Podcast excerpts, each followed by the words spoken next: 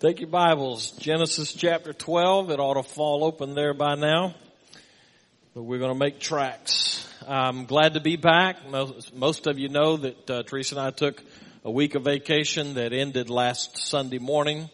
And I appreciate Aaron filling in. And uh, that's always great to have that confidence that I can be gone and the pulpit's in good hands. So thanks, Aaron, for that. Uh, I, I, need to let you in on a little secret though from our trip. Um, I was su- subjected to cruel and unusual punishment while I was gone. Have you ever heard of a place in northern Arkansas called War Eagle? That's a concentration camp trainee place for guards, I think. Um, I'm told that it's the place that they have the world's largest craft fair. I personally refer to that as a sloth convention. It was, I, I, don't know, I probably aged about eight years that hour and a half that we were there. Um, we, it took us, this just give you a point of reference for this, alright, and I am going somewhere with this, but, um, it took us 50 minutes, five zero minutes to go the final mile and a quarter.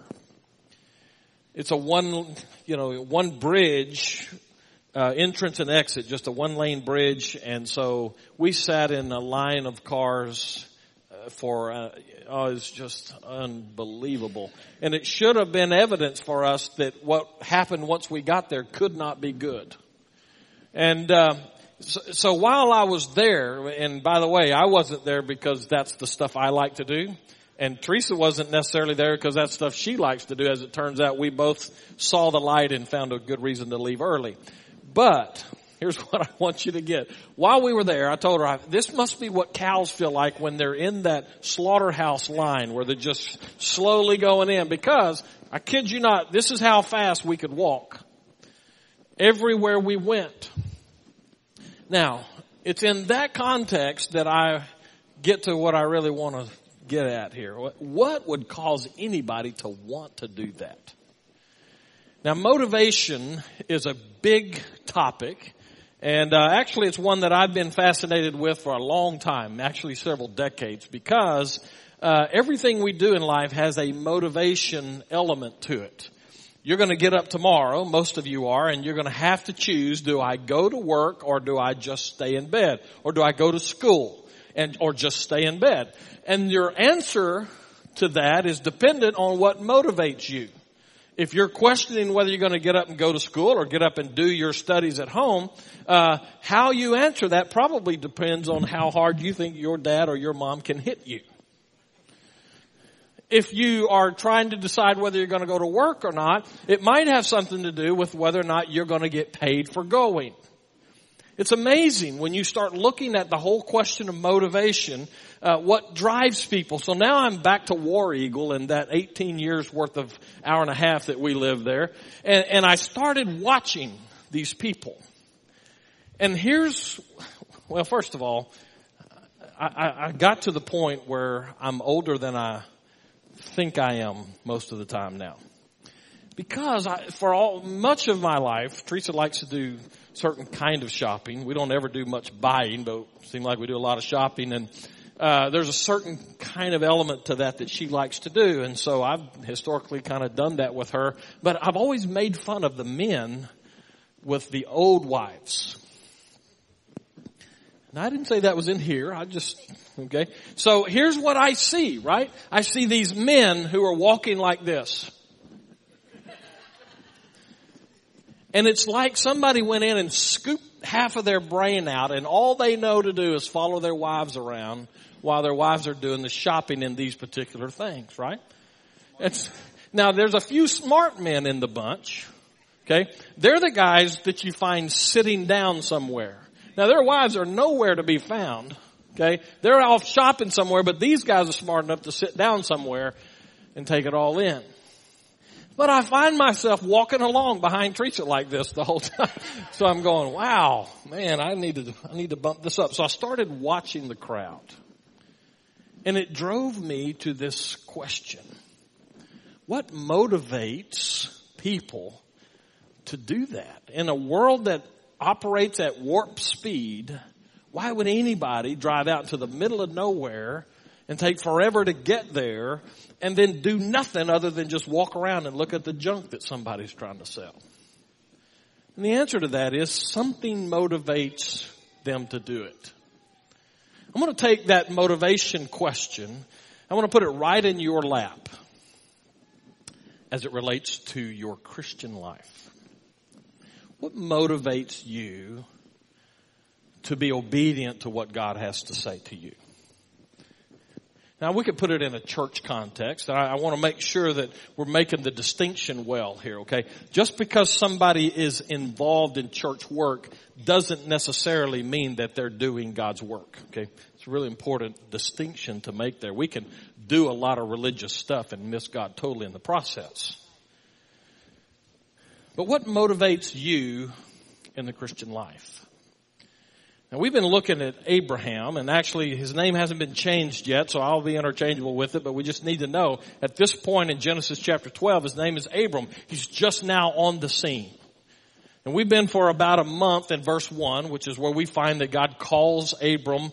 Uh, let's just go ahead and read that. Now the Lord said to Abram, Go from your country and your kindred and your father's house to the land that I will show you. And we've been there for a while and we've looked at some of the complexities of that and how God has said to him in this one verse, I want you to leave all of the security systems of your life and I want you to trust me. Question of motivation, the motivation comes in.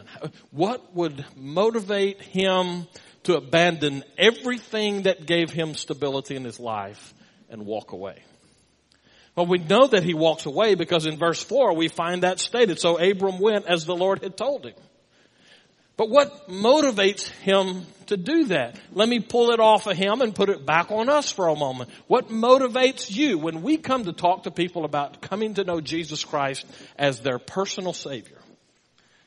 One of the things that we use in that process is some kind of motivation for them. We build it into the way we present the gospel. And essentially, I'm going to put it in my terms. It sounds a little bit heavy, but I, you know, I don't really mean it as hard, harshly as it sounds. But we essentially say to somebody, you need to know Jesus Christ because if you don't, you're going to go to hell. And so the motivation in that is if you'll trust Jesus Christ, he becomes your get out of hell free card. That's a little bit overstated, but not too much. So we understand that motivation part of even coming to know Jesus in the first place.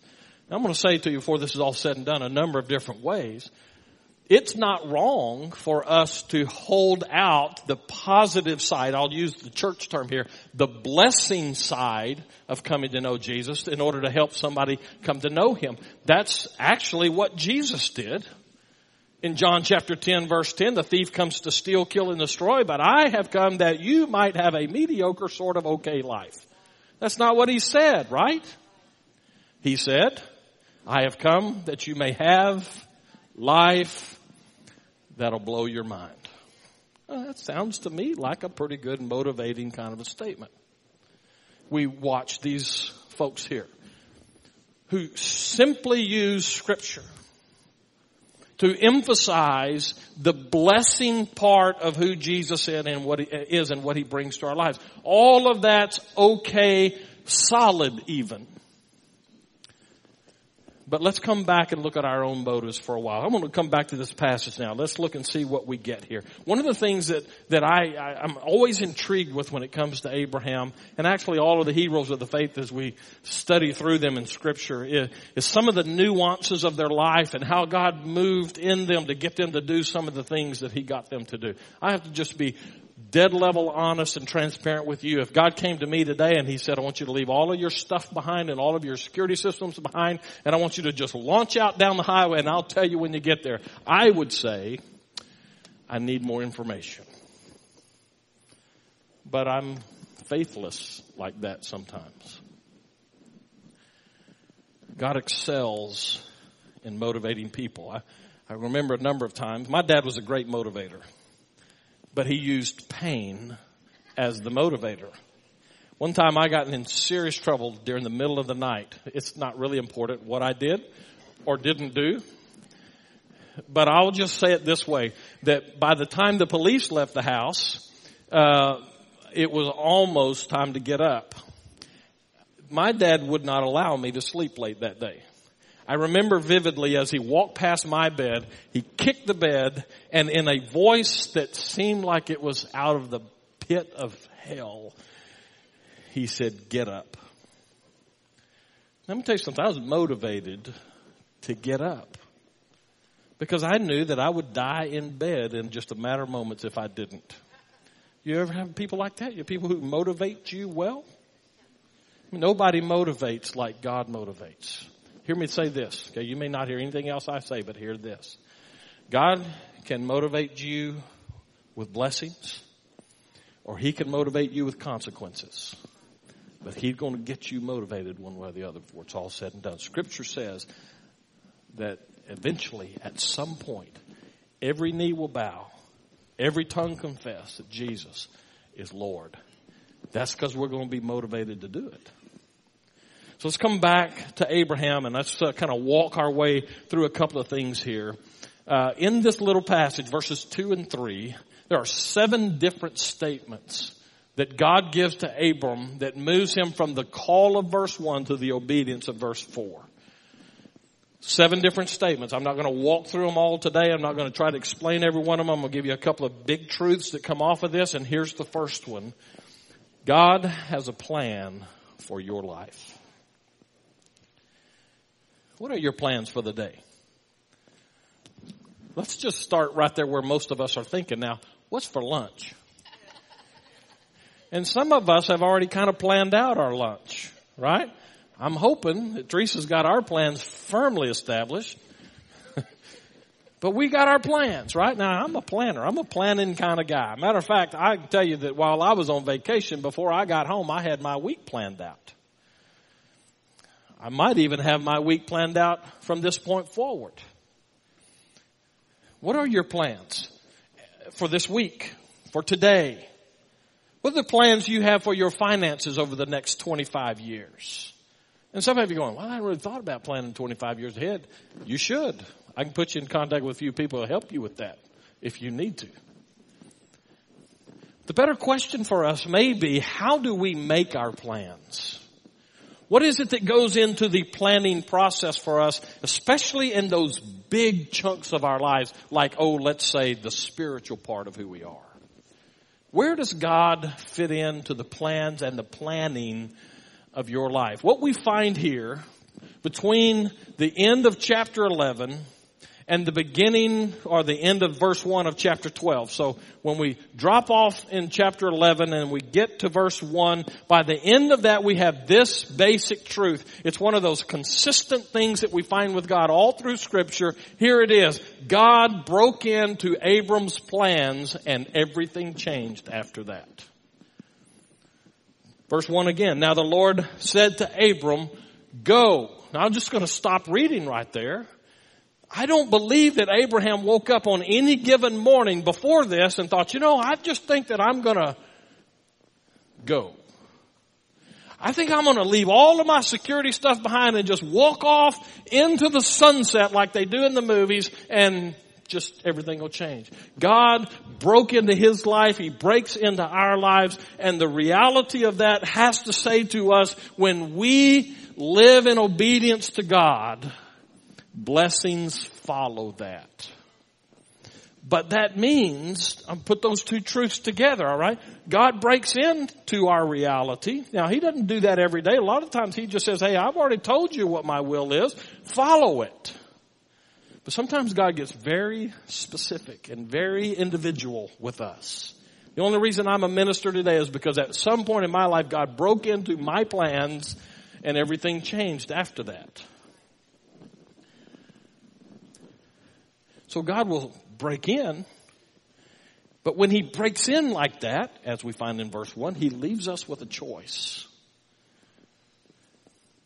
We get to verses 2 and 3, the motivators that he gives. Well, I probably should read those. I haven't done that yet. Let's do that. But here's the deal. When we get to verses 2 and 3, God said, okay, here's what you do for it. What we need to see as I read through this is, God says, here's what I want you to do. Here's the benefit for you. Now you choose what you do. So here's what we find, verse 2. And I will make of you a great nation, and I will bless you, and make your name great so that you will be a blessing. I will bless those who bless you, and him who dishonors you I will curse, and in you all of the families of the earth shall be blessed. Seven different clauses there, seven statements of blessing that God says, okay, Abram, here's your motivation.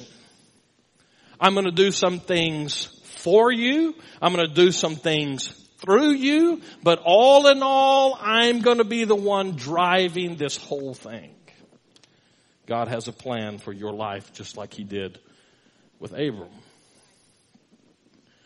If that's true, then it argues that we should pay attention to God. That we should live our lives in such a way that we're regularly listening for the voice of God. Let me give you a couple of examples of that out of scripture. Jonah's on my mind these days because of part of our vacation. I'll come back to that in a little bit if I have time. But think about Jonah. Here's Jonah minding his own business and God breaks into his reality and what does he say to him? Go.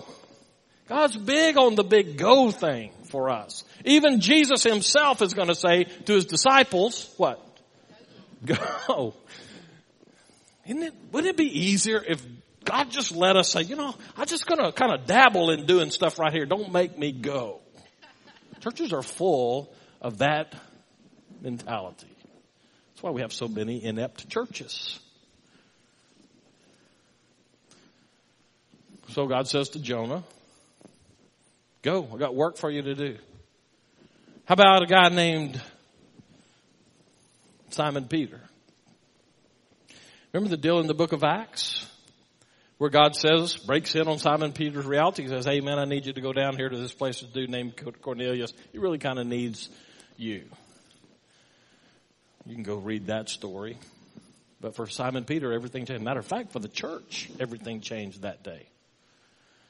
How about the apostle Paul? God breaks in his reality on a road to Damascus. God breaks in his reality through a dream. God, or vision. God breaks into Paul's life and everything changes. That is how God works.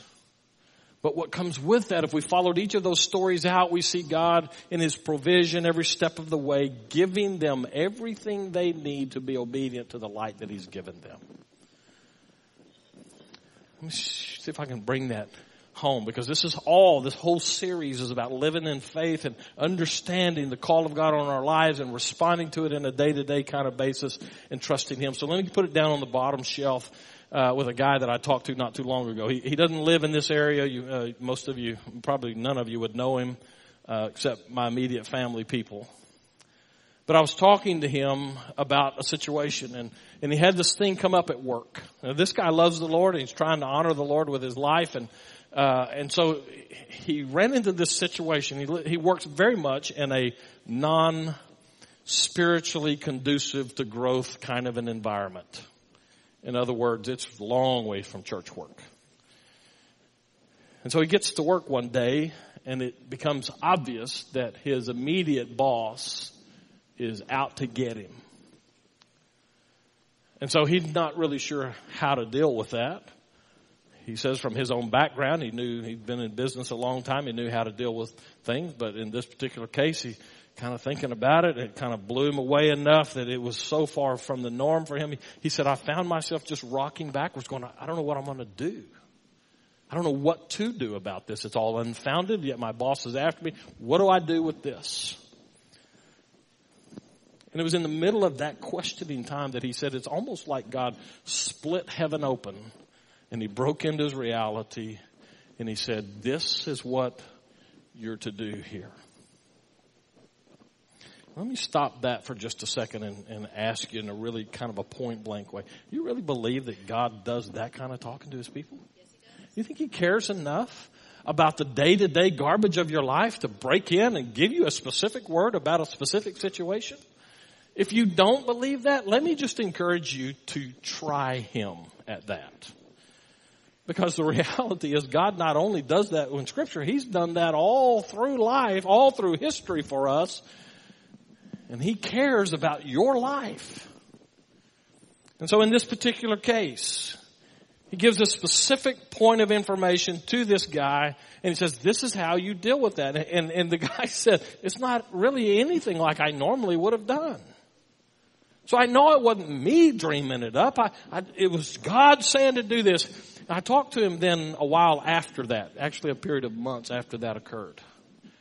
And he was telling me about the beginning side of it, but then he started talking about how through the process he watched God work that boss over.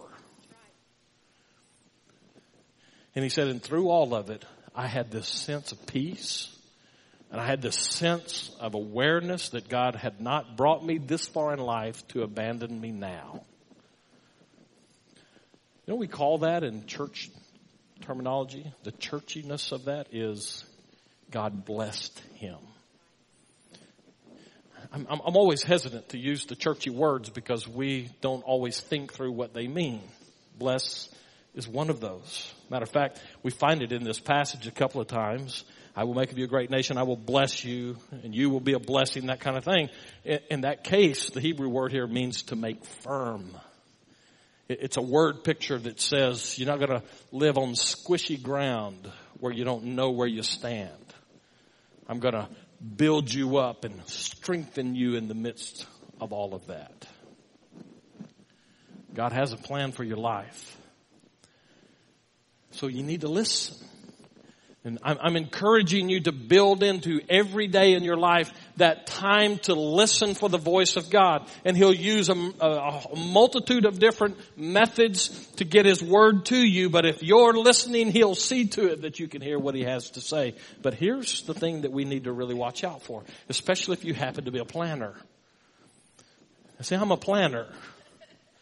And so when we get ready to go on vacation two weeks ago today, and I had a full day and it was meetings after meetings. When I got off of the final meeting or out of the final meeting that I had two Sundays ago, I went home. It's like, I don't know, 8, 8.30, something like that. And then Teresa and I decided we're going to plan where we're going for our vacation. Ooh, that eats me up. I need to know ahead of time. I need to have agendas. I need to have a place to stay. I need to know where we're going to eat. But you see here, for those of us who are planners, we can plan God right out of our schedule. And here's another thing. When God shows up in our schedule, the human condition is to tend to just want to camp out right there. And so we get into that picture of the children of Israel and the Exodus time as they're wandering through the wilderness and God made clear to them so that they would know exactly when it's time to leave and when it's time to stay. So he had a pillar of fire by night and a cloud by day. And yet we're like them. And we like to, you know, kind of put our tent down and live there. And God has to have an earthquake to drive us away from where He used to be. God has a plan, but God's plan is on the move always. So let me get into verses 2 and 3 a little more directly now. Here's what I want you to have gotten so far. God has a specific plan for your life. If you don't know Jesus Christ as your Savior, you need to know that's the beginning of the plan. He plans for you to have life, and it only comes through Jesus Christ.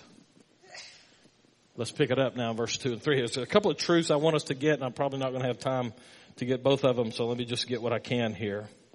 Here's the basic over, overarching thing, okay? God and His plan will take you further than you can even imagine. Look what He says in the first part of verse 2. And I will make of you a great nation. I could get in there and I could uh, unpack that whole thing for us and we could look at the language of what Paul's, I mean, excuse me, what God is saying to Abram there. But here's the kind of the summary statement of it. God is about to do something new and he's going to use Abram to do it. That's actually a huge statement. If you go back a little bit and look at the first 11 chapters of the book of Genesis, you will find man doing his absolute worst. We find the creation, we find the fall in the Garden of Eden, and we move beyond that and we, we get to this one mistake after another, the ever deepening cost and presence of sin in mankind till finally God gets to the point with, who's the dude in the boat? Noah, and the first 11 chapters. And God says, that's it. I'm not doing this anymore. And so he wipes out all except for Noah and his immediate family and then they blow it on the other side. The first 11 chapters of the Bible, of the book of Genesis, actually are the ones that set us up for verse, or for chapter 12 and every chapter that comes after that in the Bible. Because in chapter 12 verse 1, when God says to this guy, Abram, I have a plan for your life. I want you to get up and go. I'm going to do these things for you. The first thing that he says I'm going to do for you is I'm going to make of you a great nation. And this now is God. And even today, Jews look backwards to this time we as Christians look backwards to this time. This is when God breaks into the reality in a fresh way and salvation history begins here as we see the hand of God as He systematically moves us to a place that ultimately takes us to the cross. Where Jesus Christ becomes the final payment for the sin that we each have. And it all starts in these few verses. And this guy, Abram, has no clue at this point in his life. I'm sure at this point he has no clue the depth of what God is doing here. God says to him in a number of ways here, seven different ways, I'm going to bless you, but we need to hear this. The blessing is not just for him. The blessing of God's plan is that he opens the door of grace to all of us. Abram's just the first guy. He's just the one that God uses on the front side to say, hey, let's move forward. I'm going to make of you a great nation. And out of that nation will come one divinely born who will take away the sin of the world. Abram stands at the front of a long line of people who are called to extend grace. I loved the drama thing that we had here today because it emphasized the personal reality of our need for Jesus Christ and the confrontation that we have with Him. One of the statements here we need to make sure we get this is a great nation, it says. This is, this is not just saying to Abram, go over there to another place and we'll just start a new country with you. That, that is the word, by the way. It's country. It's the, the political, the, the territorial word. It's not just an identity. It's a physical place. By the way, that place, the one God promised here, we call well, in scriptural, in our church terms, we call it the promised land. That's the Old Testament Israel part of it. But what do people call it today? You're going to take a tour of the Holy Land. God seems to have been serious about this. Millennia later, it's still that place that we identify as the place where God said, I'm doing a work in my people. But it's not just in my people, it's also through my people. The last part of verse 2 becomes critical for us.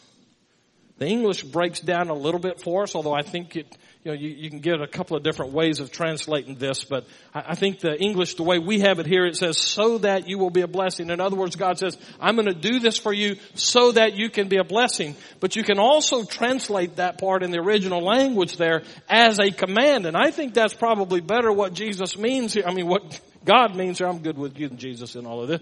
What God says to Abram is, I'm going to do this for you. I'm going to make you a great nation. But that extends far beyond you. You're just a piece in this long history of grace. But he gets to the end of verse 2 and he says to Abram and by extension to us, and you be a blessing. You see, this is the difference between what I think is paramount through scripture and some of what we get in the prosperity gospel that we hear so much about these days.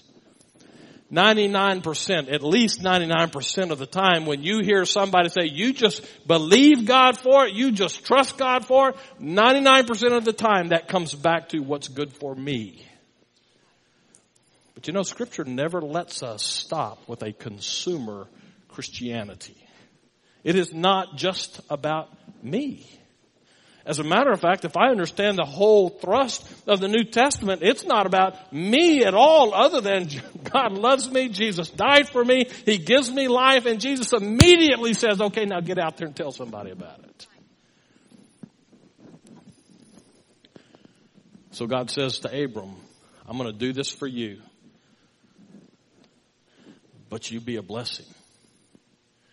Now there, there's a natural consequence there. When we are obedient to Christ, we are a blessing to people. But we also have to choose to step out of our comfortable, consumer-oriented Christian lives and tell somebody. How long has it been since you told somebody about God's blessing? Who is it in your circle God has strategically placed you into a circle of people who desperately need Him. Who is it in that circle that desperately needs you to tell them about grace? I'll close with this. One of the things we did while we were gone is we went to Branson, Missouri. Now, I would suggest you eat before you go because we didn't find any food worth eating there. Well, with one exception, I guess. Uh, that didn't stop me from trying, but we didn't find a whole lot of good stuff. But one of the shows that we went to in Branson, some people in our church had suggested we go up there, and so um, we went to this. I guess the best way to say it is it's a kind of a Broadway musical. Is that fair enough? Okay. You know the problem with musicals is it's a good story, but as soon as the story gets good, somebody's got to sing, and it just ruins the whole thing. Um, but in this case, in this case, it was incredible, right? And so I'm sitting there, and Teresa's done, seen some uh, some off Broadway kind of musical stuff, and so I said, "Is this like you see Broadway?" She said, "Yeah, this is like the same kind of deal." So uh, it was the quality was incredible, but it was the story of Jonah. And the reason it's still in my mind is is because, you know the story of Jonah, right? God tells Jonah to go to Nineveh. You tell these people, these wicked people, uh, uh, that you know I'm going to judge them and destroy them, and they don't. You know, it's the original turn or burn sermon. so Jonah goes eventually, and that part is all well and good, and you know that that was a good part of the story, and I, you know, yeah, okay, yeah, yeah, yeah. But what I mean gripped me, and, and I still see it playing out and sense it, is the way those musicians and actors communicated the depth of emotion tied with God's forgiveness. It was moving. I know the story. I've preached through it many times. I, I, I knew where they were going with the story. I knew they were actors and singers. And yet the way they conveyed the personal sense of relief when they knew that they had been freed from the punishment of sin was incredible. And it took me back to our nice, comfortable, cultural Christianity where we don't really make a big deal too much about being forgiven of our sin.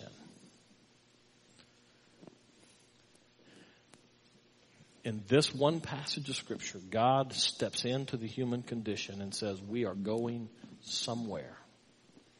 And somewhere ends in grace. And that's good news for you. And that's better news for me. But it's also good news for those people around you. But if you don't tell them, how are they going to know? How long has it been in this church since we saw God reach people for his kingdom. I'm getting a little concerned about that, to be honest with you. Let's pray. And Father, we recognize that it is so easy for us just to slip into a Western philosophical point of reference where me and I rule the day on every topic. We confess before you that we've been much too personal about the gift of salvation and not nearly serious enough in sharing the good news of Jesus Christ. And so my prayer for us as a church is that you would burn within us a passionate concern for people who are living in sin and need your touch. May it move us and shake us if necessary. Help us to see the people of this community, our friends, family members, neighbors, people that we do business with. Help us to see them in their need for you and to realize that we are just the latest link of a chain that goes all the way back to Abram and all the way forward to the end of time. And help us to be faithful to hear your voice, to be moved, to act, regardless of the cost. And Father, I pray even now in this service, if there's anybody who needs Jesus Christ, they feel the weight of their sin, they recognize the separation and the the, the consequence that that brings in their life, that even now your spirit would be at work in them, drawing them to yourself, and that we would see people come to know you and come step into life. And it's in Jesus' name we pray.